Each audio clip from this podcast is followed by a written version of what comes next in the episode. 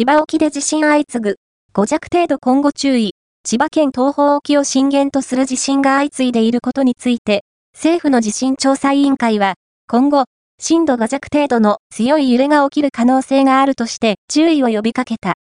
千葉県東方沖を震源とする地震が相次いでいることを受け、地震調査委員会は臨時の会合を開き、震度5弱程度の強い揺れが起きるような地震活動が数週間から数ヶ月続く可能性があるとして注意を呼びかけた。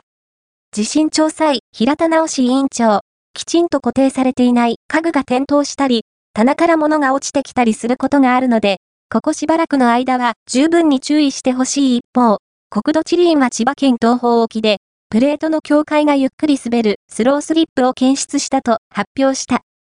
これにより、海底が最大で約2センチメートル、南東方向に動いたと推定されている。